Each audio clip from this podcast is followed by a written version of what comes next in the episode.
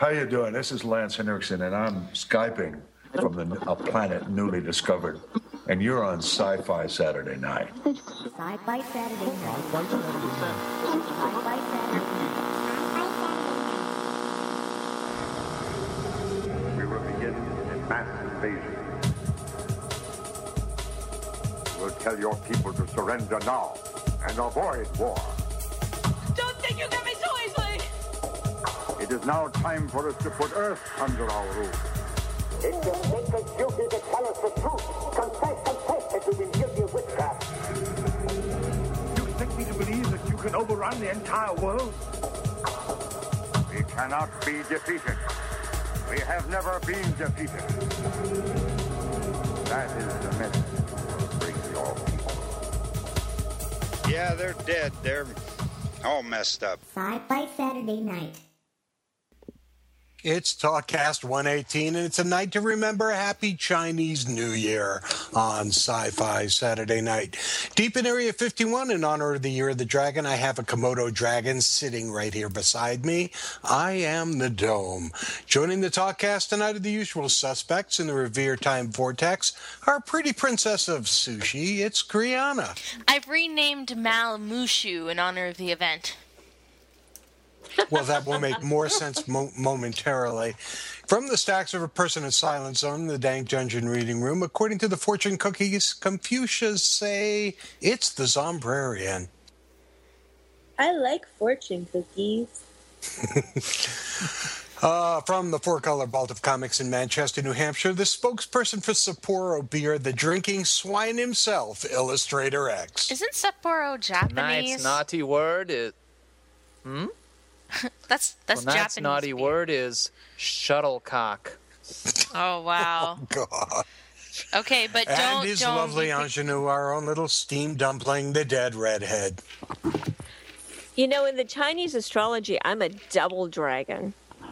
At least you're not a Yeah, cop. well, I have a funny story about the Chinese uh, calendar. We're not going there. You're- From her decrepit crypt in the Fields of Joy Cemetery, our contributing producer and miso soup drinker, Drew.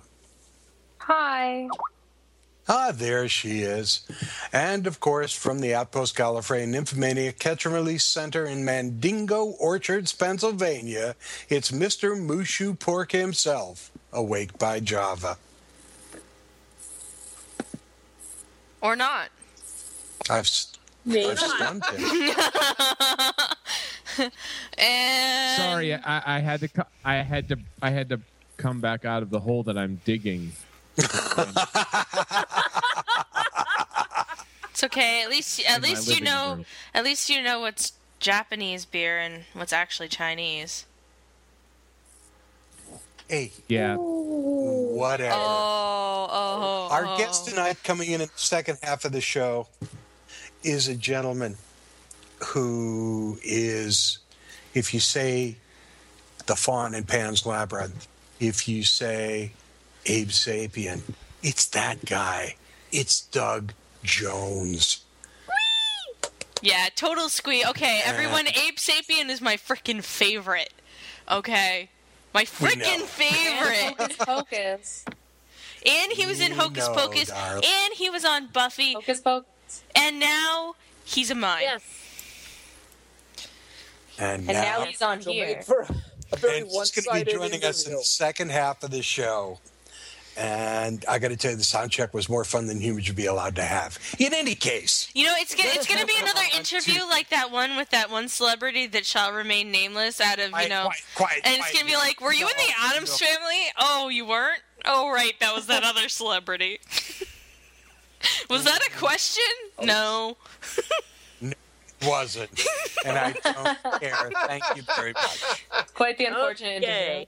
interview. hmm Series of begin the show unfortunate not questions. With this week's poll results, Dead Redhead. Yes, sir. Okay, I'm going to go a little backwards this time. I'm going to do a countdown. We usually start with number one. I'm going to do a countdown this week, see if people like it a little better. But we asked our voters who was the most macho guy in science fiction. And we did have quite a few to choose from. But we had a three-way tie for number three, which is kind of a, a funny if you when you think about who is part of that three-way tie. Um, Oh my so a menage what? Sorry. so our, our three-way tie for number three was Wolverine, Worf, and Captain Jack Harkness. Okay, I'll just leave Oh, baby. Let your imaginations run wild, children. That is the worst porn in the universe. Or the Or the best. best Or the part of the universe. Are you kidding? I'd buy that. Dome, Just you're outvoted. Second. So number two, coming in at number two of the most macho guy in science fiction is none other than he shot fo- first, ladies and gentlemen, Han Solo. Sorry, wait. Just just to go back one. And- I, I I have a line from that pornography. I didn't know you could retract those. Oh my! I got a million of them. and and I, I just want to throw in there. I'm very surprised that Strangely, I have a million of them is also one of them.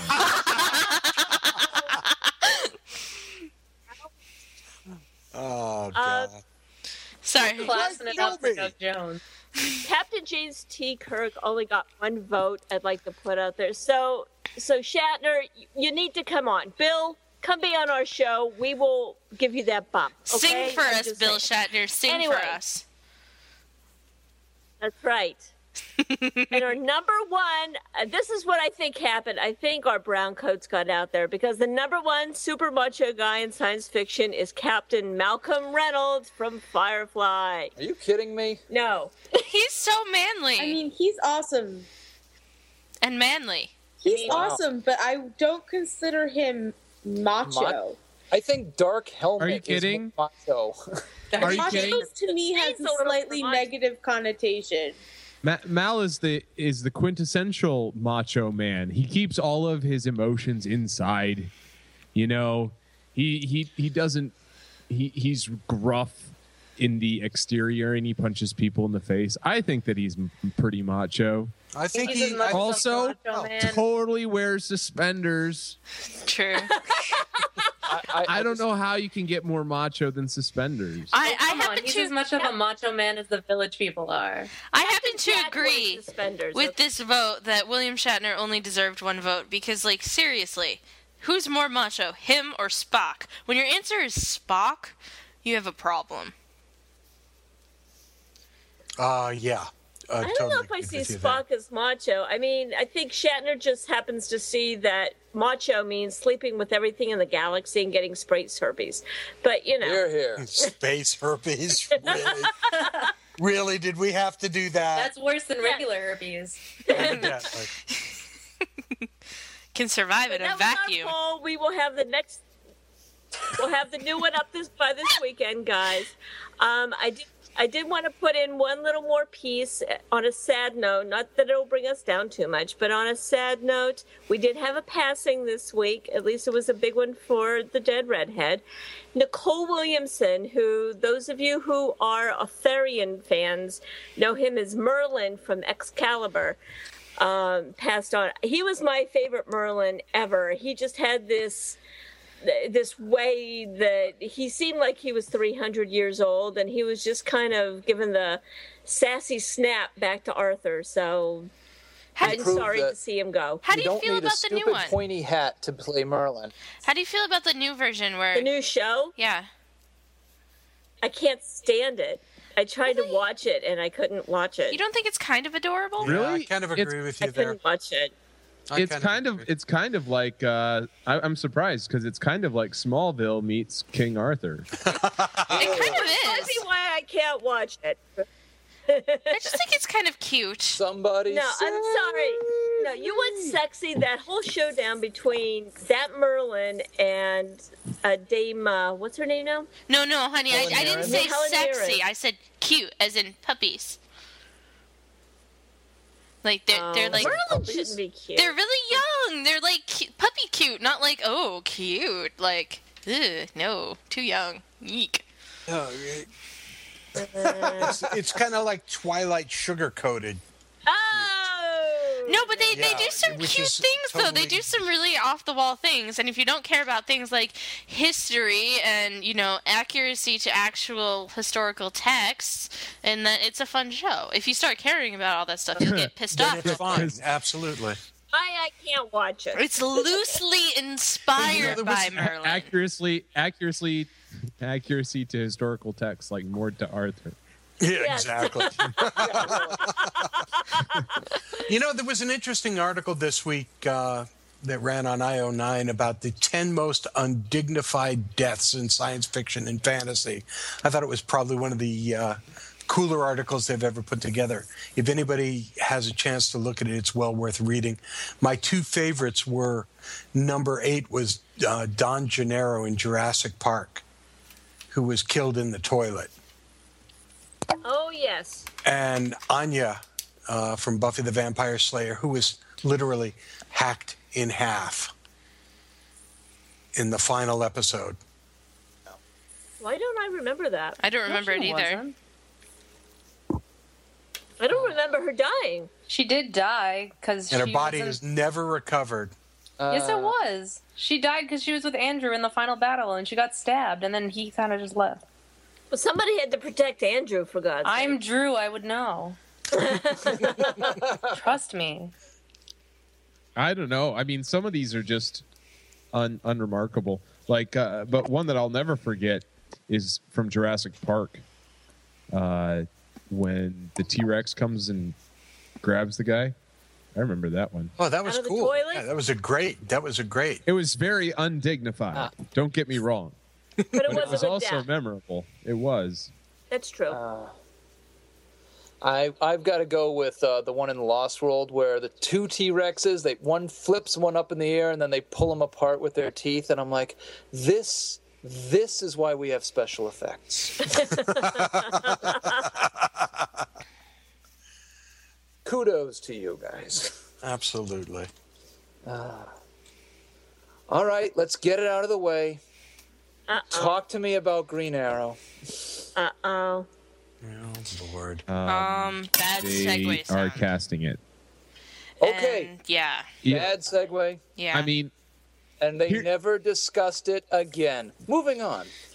well, here's the thing. Here's the thing. You're you're looking for. they- They've started to cast. They put up descriptions of what they're looking for. So they're looking for Oliver Queen. They want a 27 year old reformed bad boy, uh, who spent five years shipwrecked on a tiny island in the South China Seas. Yeah. Wait, Uh, is this Smallville all over again?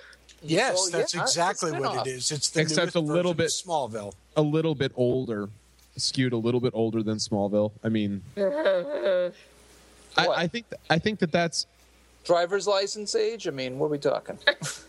well 27, 28. I Oh, mean, my. We're looking late 20s, but that just First parole. Okay. it's not it's not unexpected. Like you're Right. not going to see the classic Green Arrow Oliver Queen in his 40s. You're not going to see that.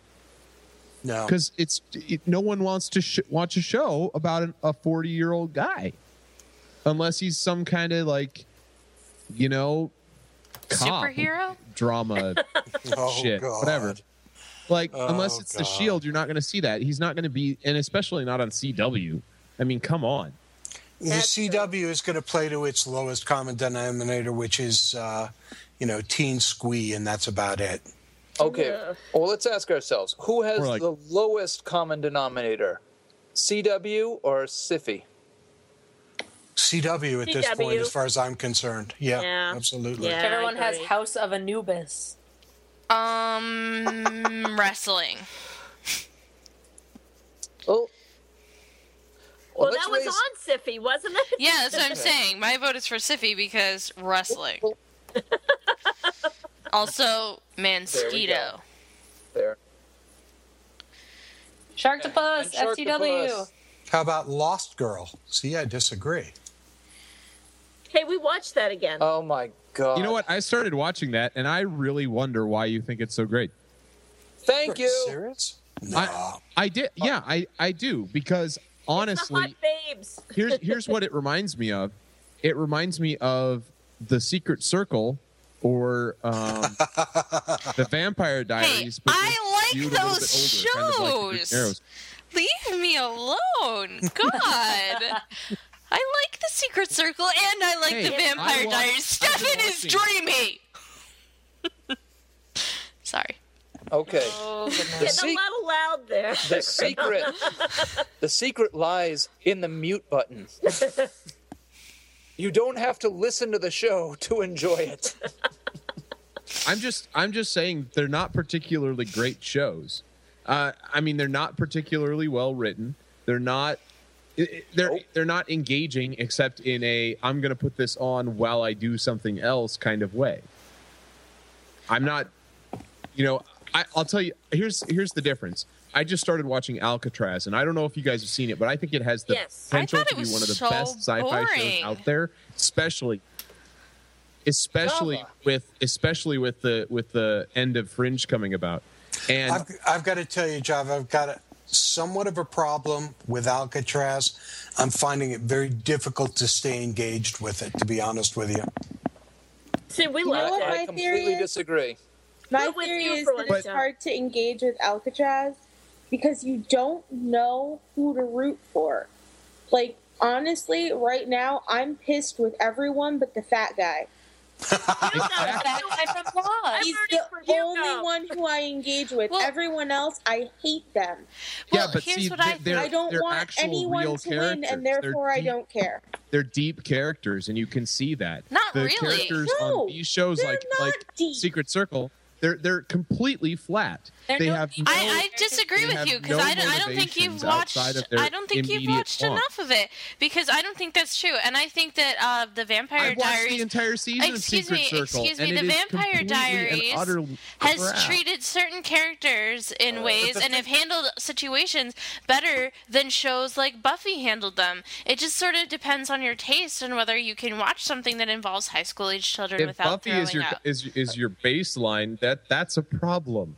No, that's a good baseline. No, no, no, no. That's a fine baseline. Oh, here we, We, go. we would I'm like to remind our listeners that Someone just tonight's woke guest up was, uh, was uh, featured on Buffy the Vampire Slayer. no, no. I think the I problem. like I think the problem with saying that if- that- Alcatraz. that's your baseline for for good. I think the problem with Alcatraz is that Yes. it was more interesting when I didn't know who to root for, but this past episode just totally lost me because it was just there was nothing supernatural or cool about it at all. It was it could have been any cop drama whatsoever. Honestly, I didn't care. And it was just a scumbag Except kidnapping a that they're kid. coming from the past. Yeah, okay, but they, they didn't even talk about that once during the last episode. It was just like, oh yeah, we found another bad guy. Are oh, you he kidding? kidnapped Didn't a you kid. see the last like two minutes of the show where the doctor was there?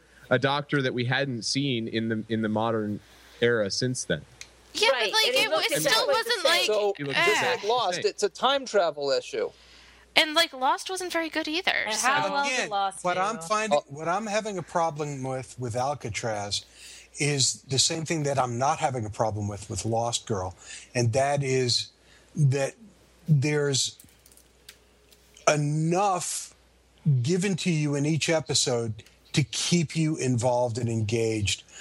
Oh, Again, if you if you saw the last two minutes of last week's episode of Alcatraz, you went, "Ooh, time travel!" Yeah, I there was- we I are. Now we're back to what at this that is supposed to be about. I was asleep at that point. Okay, as But opposed see, to the, Lost the, Girl. the difference the difference is that when you when you watch a show that is they're they're aimed at different audiences. You're They're absolutely right. Completely aimed Yes. at different audiences, That's true. and the and the characters in Alcatraz, especially the main ones, you can see that that they they have complex issues and Please, that emotions blonde that they need to work through. God. Complex boring in issues. history of characters. Wah, my grandfather killed my partner. Yeah, and I'm sorry, but the, every single character in the Secret Circle just goes for what they want right now. I Like, feel like that's more true to. I feel like that's more true to life Circle. I'm than anything else. The, co- the blonde cop on same thing goes for the same same thing goes for Lost Lost Girl. They ju- the I've watched the first 3 episodes of Lost Girl and not a single time has a choice that one of the characters has has made seemed believable. Not a single Yeah. time. I, I have But examples, again, but you I haven't that's a seen them yet. Of, well, That's okay. I probably won't because the show doesn't. Yeah. Uh, you know what? I, I gotta say, Java, uh, uh, this time I am hundred percent behind you. I Wait, wait, you're 100% behind Buffy sucks? no. I'm hundred percent behind. I didn't say Buffy sucks. I said if it's a baseline for good television, then it, that's that's. All right, all right. What's right. your baseline much for better good television television? than Buffy. What's your baseline for good television? Smallville? Um, no. I would probably say, uh, well, Fringe is up there. It depends. I would not say It depends Fringe is on- better than on- on Buffy. what we're Depends on the show. Sons of Anarchy. No, no, no, no. Wait a minute. Wait a minute. This is a good point now because we're coming at this by saying if this is what you think is good, then this isn't. And the problem is we each come at this with our own set of biases. For me, being raised with Buffy as a landmark series, which in fact it was, Yes, a it was. groundbreaking series in any number of different categories. It made me cry multiple times. Oh, and it made me definitely Okay, okay. cry. Can can we just like take one more step back here? And that that's not even actually what I said.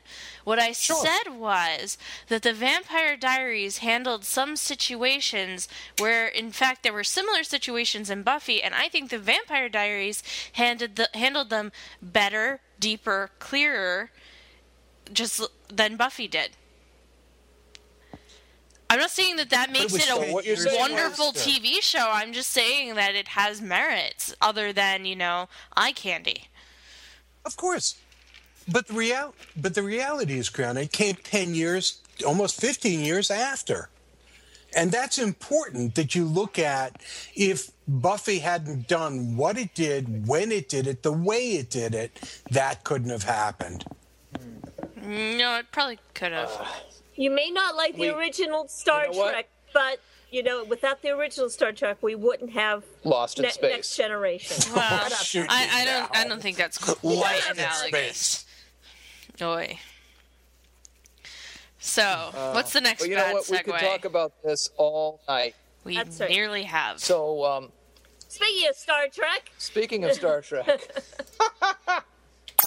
sure. Do we have an odd segue noise, please? I don't. I don't have an Odd. odd one. uh, Anyway, speaking of Speaking of bad decisions, uh, there was a something in the news this past week where um, this this man um, broke up with his his wife back in 1994. They didn't actually get divorced. They just sort of were like living in separate houses, and she was still paying for his. And he ended up make turning it into the bridge of Voyager. An authentic replica. I can't imagine why they split up. And then- sorry, just this year, she decided, you know what?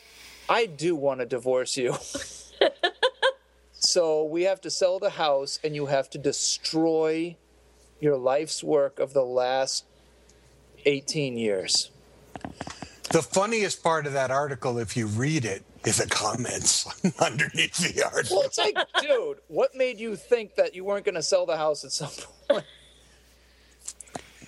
Um, and if And you actually want to the fact the that he put 18 years into redoing it to make it look like the bridge of the Enterprise. Not the Absolutely. I mean, that would the, indicate uh, to me that I was not planning on selling my not house. the Enterprise. The, um, Oh, the the armchair deluxe or whatever that one was. But th- they actually featured that apartment on the movie Trekkers. and and uh, gosh, who was it? Uh, the one who played the first security officer played Tasha Yar. Can't think of her name. Uh, walked you through that apartment. It was the weirdest thing ever. And the guy's standing there with this big grin going, Oh, yes, I built this all myself. Oh, It's- right. Enough with the it's been my offensive English accent. horrible just just scary and then Why does he sound like Russell Brand? because uh, he was and Katy Perry owns it now. But here's thing: if that gentleman would like to start rebuilding his life, he can Yes. start on Etsy, where if you have thirty one hundred dollars, you can buy your own coffee table, lovingly handcrafted to look like a wooden version of the Starship Enterprise, and it's it sounds ridiculous, and it is kind of ridiculous, but it's actually really really cool. It's Okay, I have a prediction. It is beautiful. The guy who built the dream home is going to buy the coffee table for his ex as a way of saying, "Can't we just, you know, can I just keep the apartment? I'll give you this." Yeah, she'll take that as a peace offering, no problem. There we go. Uh, the tragedy is she's a Babylon 5 fan. But um, bum. and speaking of to boldly go where no one has gone before, did anybody ever wonder what Uranus tastes like? I know Okay. some people who are never. There goes the kindergarten demographic. There we go. We've lost them. Uh, there's a wonderful website called This Is Why I'm Broke. and on this website, Sci-Fi Saturday Night Diaries. Exactly. And on this website, you can buy the chocolate planets, our entire solar system in chocolate. And it's like 50 bucks. And it looks really cool. And each of the different planets has their own unique flavor. Uh, it looks really incredibly cool. The website is thisiswhyimbroke.com, and uh, I'm going to link you up to that. There is some incredibly cool stuff. The, the comment I like most on this one is for $50, you could have at least thrown in Pluto. I was gonna say. You know, I have to say something though. Can I just saying something to our our do-it-yourself f- friends out there? There was somebody who did little cupcakes at one of the cons we were at, at Granite State Comic Con. Oh, yeah. They sold out of cupcakes, folks. If you would like to make some money, why don't you make some chocolates or something and bring it to one of the cons? You'll make some money. I'm just saying. And include Pluto like, if you do a solar system. They were just regular cupcakes with like pictures of Wonder Woman like stuck in them, right? Yep, pretty much. You could eat the pictures though. The, the pictures were made out of edible sugar. Oh my. So you're telling me- you're telling me that I can eat Wonder Woman. them a black hole. yes, I, yes. he I'm telling you there. that that tonight's snotty word is in fact shuttlecock. oh my. But speaking of um, Shuttlecocks. uh, why are we bringing back Beauty and the Beast? Because ABC has decided to do it in opposition to CW doing it, which is ridiculous. So both ABC and CW have uh, greenlit pilots. Um, is I can just see Ron Perlman reading the paper in the morning, going, "The hell? I'm not done my biker show yet." It, you know, it's interesting because it's pilot season now, and there's a whole lot of stuff going on. Uh, NBC just uh, put together a pilot for something called Beautiful People. Um, And we thank you, ABC. And Marilyn Thank you. It- I kind of like the premise of this one, but it's probably not going to happen. Uh, Beautiful People is set in a world where humans and androids live together, but the machines are treated like second class citizens. And uh, it looks like fun. It looks like fun because it's being put together by some guys who used to work on Mad TV. Oh, Yep, we're kind of in trouble. yeah. Oh, boy. Yeah, yeah. Hey guys, is it that time? It's always that time. What time are we talking about? We are talking for. Who's that at the door? Ladies and gentlemen, it's Doug Jones. Woohoo! Well, where, where's the where's the screaming crowd? What what is this? What-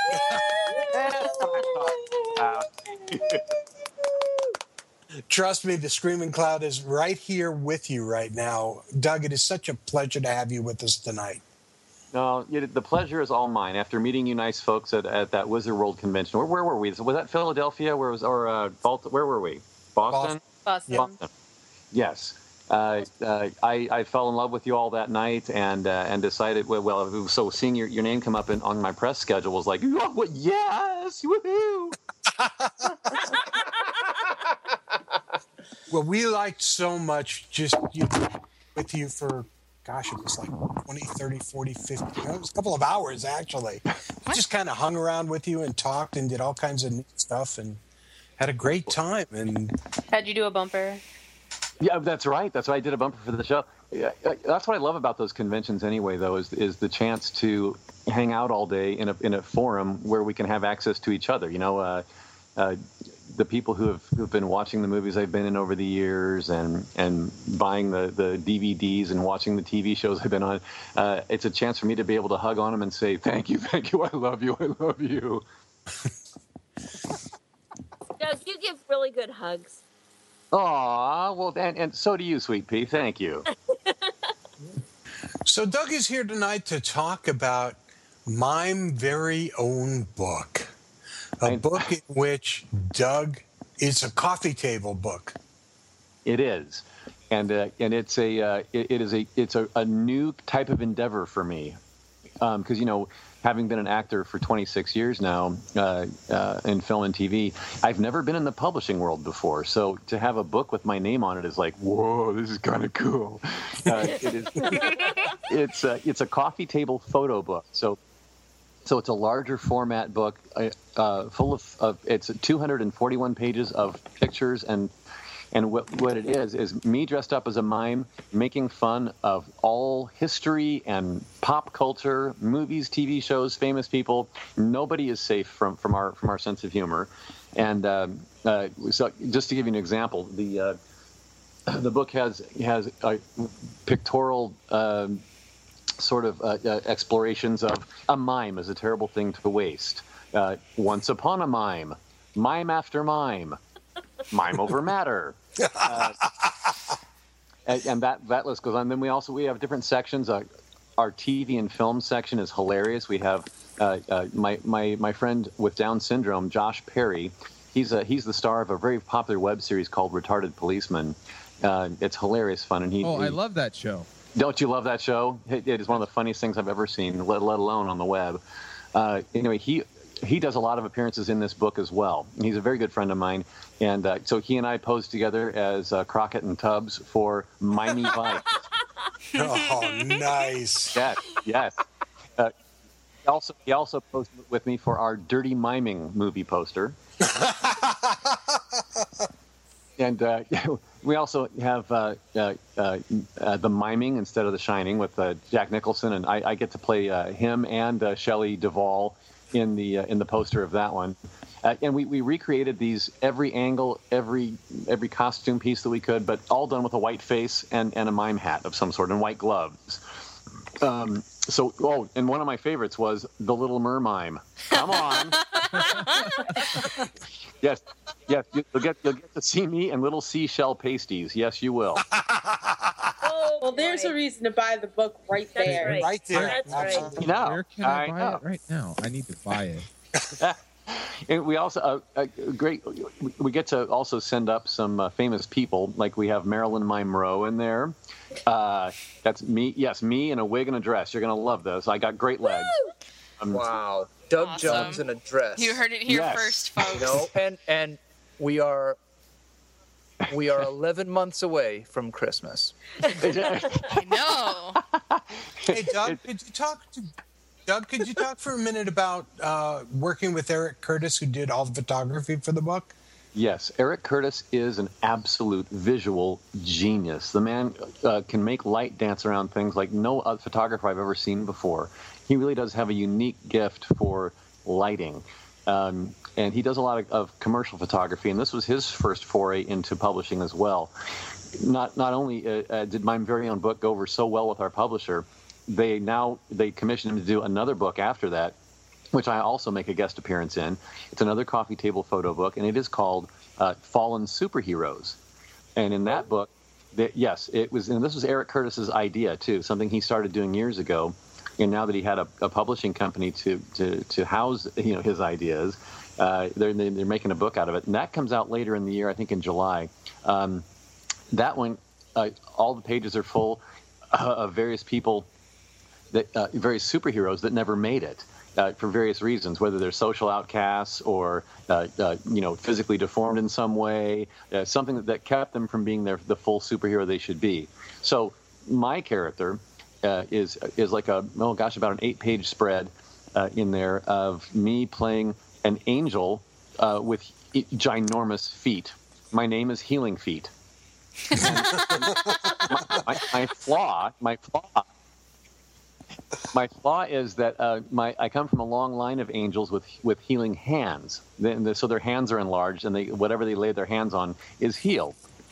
And my my something went wrong. in My birth defect was that that the gift went to my feet instead, and nobody really wants to have me lay my feet upon them. So, so I'm kind of so I'm sort of banished to suburban life. I you know check the mailbox and sit out in the backyard and feed the birds, and I don't have much to do anymore.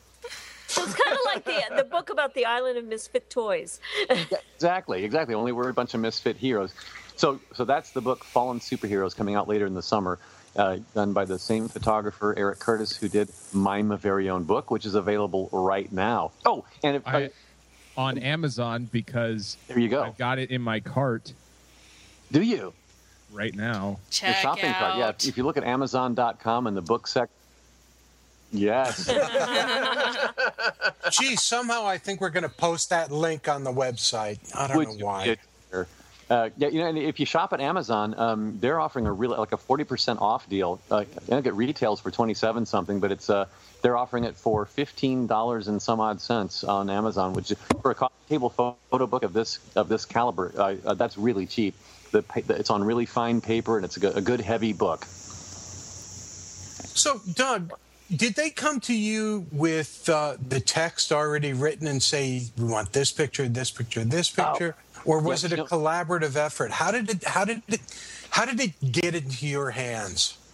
Right. Um, well, I, I met the publisher, uh, uh, Adam Mock, who's also one of our authors. He, he was one of our conceptual guys as well. I had a party. I met him at a party uh, uh, out here in L.A. It was a it was a publishers party for um, for horror fiction writers, and I was I was a, a celebrity guest at this event. Well, he got a picture taken with me, and then said, you know, told me who he was, where he's from, and he knew that I had a background as a mime from years ago, and he said that idea intrigued him. He said, "How would I put a mime into a book?" And I said, "Well, maybe a photo book." Then it was like click, ding, let's go. so, uh, so that's when we when we pulled in my one one of my best friends in the world is Scott Allen Perry, and he's one of uh, pulled him in with all of his wacky ideas. He's a great director and a fun actor, uh, and he he directed our photo shoot as well. So by the time in the months that followed that that conversation, uh, Adam Mock and Scott Perry and and I were back and forth on emails for months tossing ideas around. And when you get a bunch of goofy friends in a room and say, let's come up with as many puns as we possibly can involving mimes, uh, the, the ideas never stop. And that's why it got to 241 pages. So, uh, so you know, just some of the I, they, they they were really responsible for the bulk of the ideas. I just had to show up and and go through more costume changes, uh, uh, an hour of makeup, uh, and and posing and finding those moments on that were golden to to click on, you know, uh, for the photographer. So that was my responsibility, and uh, I did come up with Venus de Mimelo and uh, uh, and the uh, oh, and there's one in there called uh, uh, a one-track mime where uh, it's me walking on a railroad track. It's a very artsy shot. Um, and we've also got um, oh, and the idea in the middle of the book is a flip movie. There's about 40 pages in the middle of the book that if you flip it, you'll see me in the bottom corner of the page uh, uh, doing a little mime routine for you. I just, I just saw the John and Yoko mime picture and the Marilyn Yes. one. Yes, what that, yes we uh, You have great we, uh, legs. we we recreated famous photos and artworks like that. So Yep. that famous picture where Yoko Ono's lying on a bed with her hair splayed out and John Lennon was naked, it like sprawled on her. Uh, of course, I wasn't naked in this. I'm wearing a mime leotard, but but that's the funny. That's where the funny is.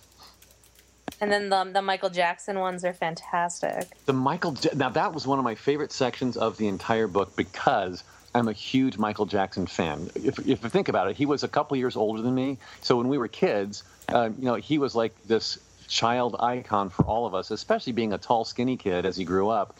Um, you know, it's like, oh, good, a, a tall, skinny one made it out there and is making something of himself. Maybe there's hope. You know, so so uh, for me, being you know six three and 140 pounds, that made perfect sense to me to you know emulate his his work ethic and his his commitment to performance and his commitment to his fans. Uh, so so to do an homage to him uh, in the middle of our of our pop culture section of the book was just an absolute treat for me. Now, do you dance, or did you just try to pose like you were dancing?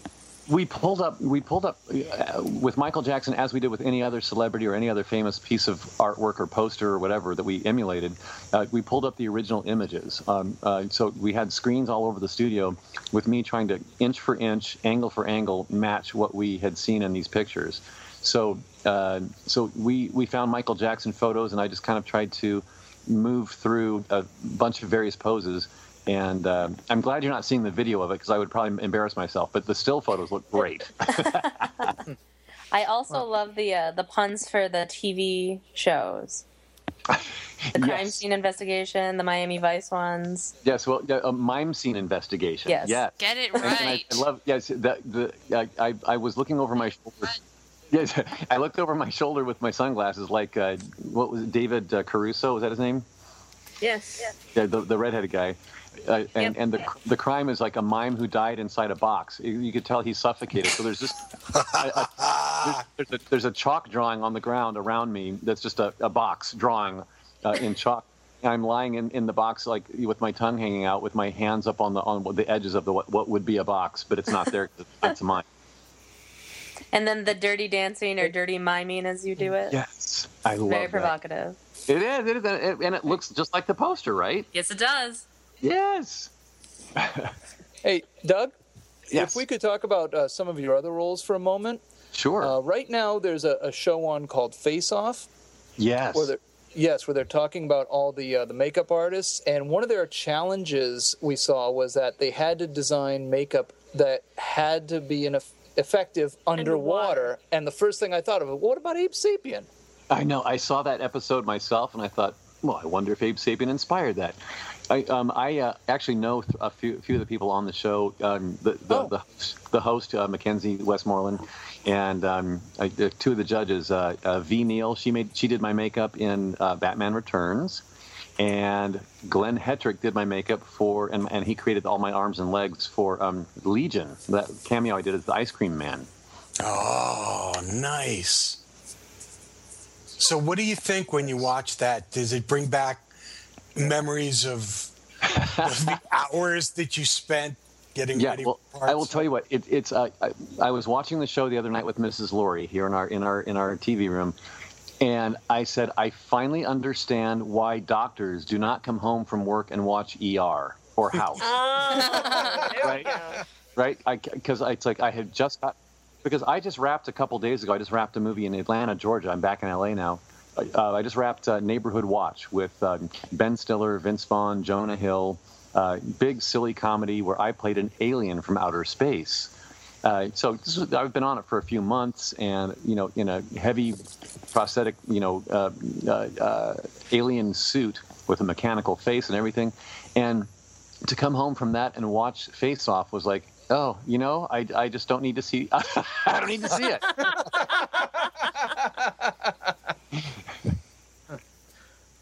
But I mean, did um, did you actually? Now I've I've got to know now. Did you actually have any problem when you were down in the tank of having like the makeup come off of breathing? You know, any any other extraneous thing you might want to do? well, uh, uh, uh, you know, here I'm going to let you in on a little industry secret. Okay? Yeah, yeah. This is a secret. Okay. not really though, because it's on the bonus features. But um, at least I think it is. Uh, I when when doing the Abe Sapien role, uh, now if you notice in, in, in Hellboy one, I was in the water quite a bit. In Hellboy two, I was only in the water in that opening scene where I'm in my tank, and then uh, the rest of the time I'm out on dry land. But any any uh, scenes of me in the water tank were, if you saw me from head to toe swimming around, that was a CG character. And if you saw close-ups of me in a in a tank, uh, that would be me in a dry room, suspended from wires, with water added in later uh, via computer graphics. Ah. Oh, so Yeah. So you never actually had life to be a lie. underwater. my, so my entire life is a big fat lie. Yes. You know, it's funny because we were talking, I was talking to a couple of people at work today about CG effects and how uh, they were looking at a before and after shot and didn't realize just how much in this particular shot had been CG'd until they saw what the original shot looked like. And to hear that without ever having gone and looked at the special features in the DVD, there's just no way of knowing. Right, right. Well, uh, CG has gotten that good. Uh, you know, what, what, I- what we know. I get asked a lot about prosthetics. You know, like practical makeup on film that, that an actor is wearing versus computer graphics that are added in later. Uh, You know, uh, I get asked about that a lot, and I think. Uh, the, the best mix is when they are mixed, when you have a, a, a practical effects makeup that is applied to someone and then have computer graphic enhancements on that later.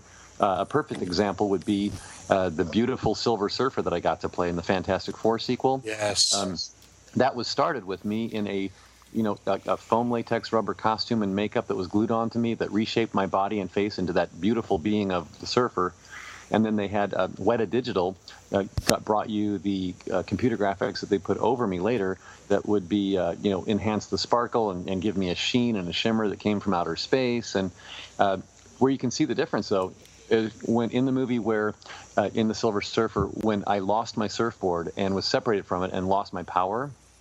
Um, Yeah. Uh, I got more tarnished colored and weaker.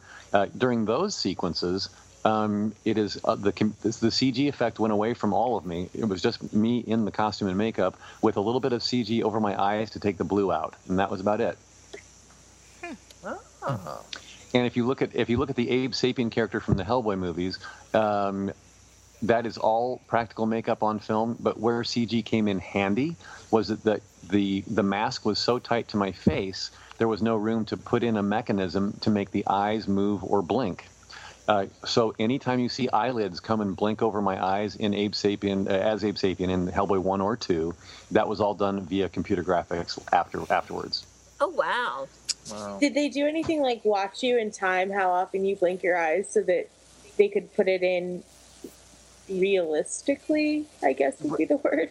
Right. Well, they. Uh, I was wearing a mask, you know, with those eyes uh, set open all the time uh, on set, so they couldn't really see my eyes behind it. So there was no telling when. But but you know, when you get a good CG artist and you get a team of people uh, that also think like actors and editors, they're the ones who can who can see what a natural person would do in that moment. If you're tilting your head and you're between words while you're talking or you're taking a pause, blinks work in naturally if you if you just you know if you have somebody with some good intuition like that.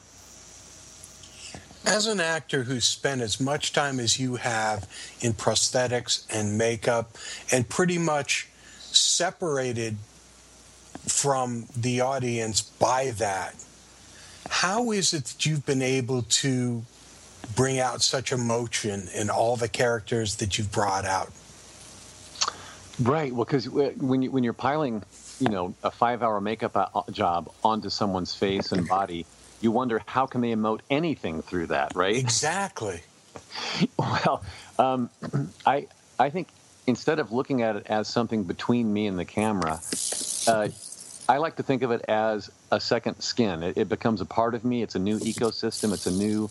It, it is it is a new being that I've become, and uh, I, I just I try to let it work for me instead of against me. Um, so it's kind of it's kind of like the same as a stage actor thinks about a costume. Sure. You know, the, Exactly. or a pair of shoes. Yes. Um, it can it can change the way you walk, the way you talk, the way you gesture, the way you tilt your head.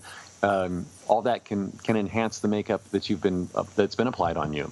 Um, you might find some limitations too, like uh, when you were rehearsing the role at home, you might have your arms straight over your head, like flapping around wildly. Well, you get the costume on, and you can only lift your arms up to a 90 degree angle. Well, you got to change that then, don't you? And and work in that to his to your character's uh, his being, his wants, his needs, and all that. Is someone dragging a rake across uh, the lawn? What is that? No kidding. We It's were like, just wondering that? that ourselves. I'm sorry. The, the the leaves are just piling up, and it really. Java, what have we told What- you? You have to understand, Doug. The Sci-Fi Network is insanely jealous of us, and will stop at nothing to interfere with our broadcast. No, is that what it is? Is it interference? It's like a static from above. And uh, You know, it's funny. Hello. One of the things that I've noticed completely is the range of different characters that you've played. Um, as the quiet man in Hush and in Buffy the Vampire Slayer, the Silver Surfer, who should have no emotion uh, based on what the character is, and yet is incredibly emotive from time to time. Uh, when I mentioned your name to a friend of mine, he said, "Oh yeah, I remember him from Hocus Pocus." The And there's- lovable zombie. No, I love that one. and Everybody everybody, has a different favorite that they hook onto and go, "Yeah, but he was really great when he did." Mine is Abe Ba-dum-bum." Sapien. No, that, that is. You know, thank you, sweet pea. Uh, you know, I, I I have been truly blessed uh, in this career of mine to to not just have you know one title that people know from, but but to to, to have this happen. You know, where uh, people will surprise me and say, you know, my favorite thing you ever did was you know was Hocus Pocus, or um, you know, which is a movie that's that's 18 years ago when that came out. They still Uh, play it every year on Disney. It became it, it, it had a life of its own it, it grew in popularity as the years have passed and which i never saw coming you know so uh, that coupled with you know pan's labyrinth and the, the worldwide reach that that one's had um, and uh, and uh, and the silver surfer of course with the, the more mainstream comic book uh, audience um, and and and even even I, I had somebody stop me in an airport recently and said, "Excuse me, are you an actor?" And I said, "Yes." And he said, "I just saw a movie with you on Netflix called My Name Is Jerry." And I said, "Yeah, I played Jerry." Uh, which is like you know a little indie film with me playing a middle-aged white guy going through midlife crisis, and uh, so I've been very blessed to, to do a number of roles that, that, that somehow resonate with people over the years. I'm, I'm very happy about it. Doug, I wanted to ask, uh, you know, the uh, some of the things going back to special effects. There was uh, the story that on the Wizard of Oz, they were trying. The original Tin Man was supposed to be Buddy Ebsen, and then he ended up not being able to do it because he was very allergic to the paint that they were using or something. Have you ever had a role that it just didn't work out because some whatever they wanted to do didn't interact properly with your your system for some reason? Thankfully, no, that has never happened. Um, you know, gosh, I, I was, I've, I've heard about these allergies and things that people, some people have an allergy to latex, to the, the, the substance, which, if that was the case, I would have to be, a, I'd have to be a plumber, wouldn't I? So, uh, yeah, so no, I've never, never had that happen. I've heard the Buddy Ebsen story before too, and and that would be. Can you imagine? Can you imagine being that close to a classic film role that would that would last for generations to come, and being like, "Oh no, my face is breaking out in hives." Yeah, they very well could. You know. Yeah. That's that's something I wanted to ask you about myself. Um, I we I, I got to talk to you at the Rock and Shock convention horror show in Worcester, Mass. Uh, a few years Uh-huh. ago, and at that time it looked like uh, Guillermo was going to do at the Mountains of Madness, and you were going to be with that, and now it, uh, that's unfortunately fallen by the wayside. Yeah. Uh, do you think you and Guillermo are ever going to be working again in the future? 'Cause I think you guys just seem to have a chemistry. Yeah, we, we, we do, and I, I he's my favorite director I've ever worked with. Uh, oh, really? Especially, oh yeah, absolutely. And, and any other director that I work with knows that Guillermo's my favorite, so they're gonna have they have a, a tough act to follow. um, but uh, you know, we, after we've done four films together, um, you know, uh, we start. I met him on Mimic, and then uh, then there was Hellboy one, Hellboy two, and Pan's Labyrinth. Um, you know, he that that man changed my life, uh, and he, you know, he he's the one who turned the page on me being, you know, that that unknown tall, skinny actor who does monsters to uh, you know to people calling me a movie star. It's because of Guillermo del Toro writing brilliant roles for me that, that are a throwback to the golden era, where Boris Karloff and Lon Chaney and Bela Lugosi could be, you know, these these fantastical monsters on film that uh, that people thought of as movie stars because they were just written so deliciously and given such respect, you know, uh, on film. he's that kind of director. so that, that any actually project in the leads future, to a though? new. The, the future, yes. Uh, well, you know, over the last few years, uh, he he was attached to, to direct The Hobbit, if you remember, um, and then then had to pull himself off of that because it was being postponed and postponed and postponed because of a lot of legal issues, financial issues, studio issues that were none of his fault. Uh, but now all of a sudden it was backing up into his other contracts. Well, after he departed from uh, The Hobbit, he then he did start to develop uh, at the Mountains of Madness over at Universal Pictures, and they got right to the right to the edge. They were two days from greenlighting it, and then then it came down to an impasse where uh, he needed to keep it an R rating because of the intensity of the story. Uh, it's based on the H.P. Lovecraft uh, book, and and it really uh, to soften the, the the edges on it would have been a compromise to his artistic sensibility. So he was really sticking with an R rating, and Universal Pictures was saying, with the budget you need for this, we cannot do an R rating because they, you know, can't- they can't guarantee that kind of, uh, of payback. So, uh, so then that that became a little, little thing, the, the back burner thing. Then he went on. Now he's in Toronto, Canada, directing uh, another epic film called Pacific Rim.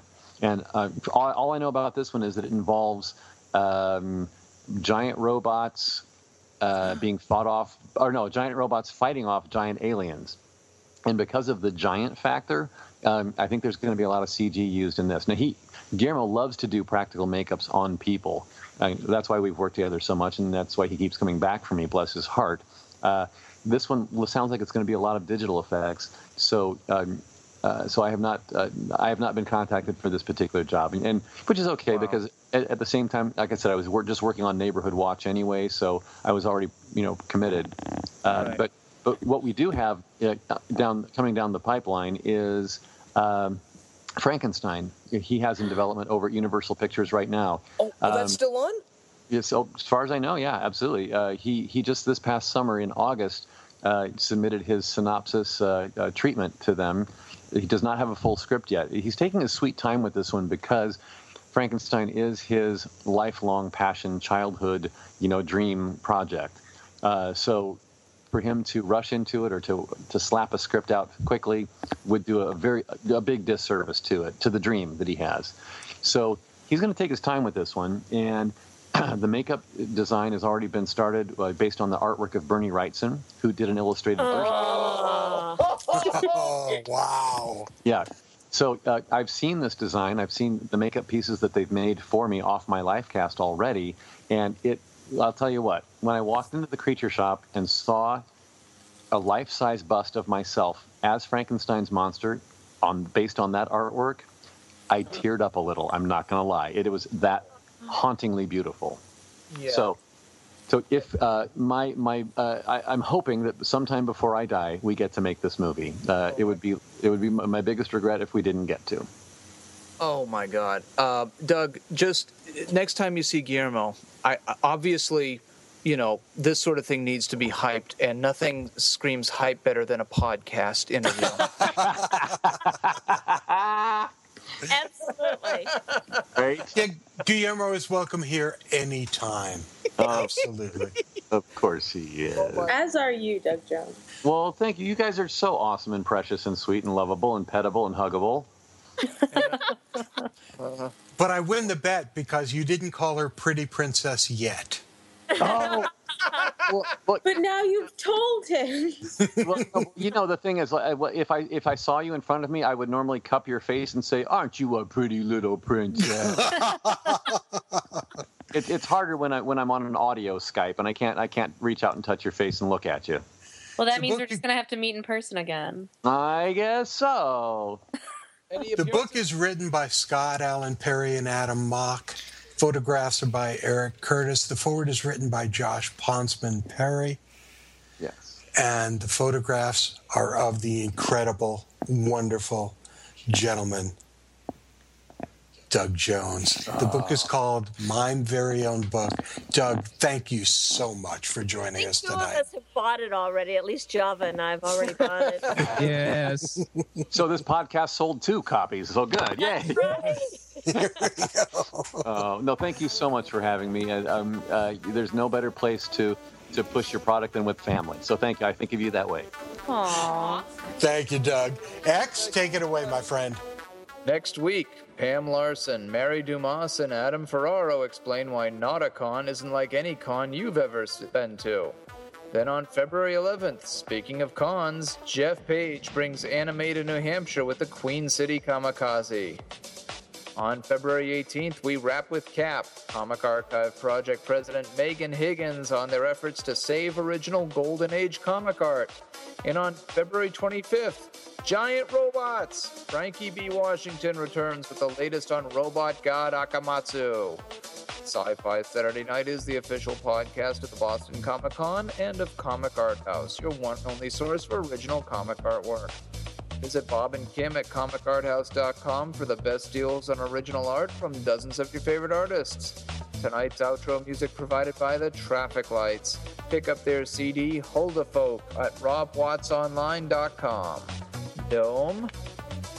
I want to thank Doug Jones for joining us tonight. It was a wonderful, marvelous, terrific, beautiful, lovely interview from the Revere Time Vortex, the sweetheart of the soundboard, Kriana and Grammar Girls Umbrarian. Thank you for all you do.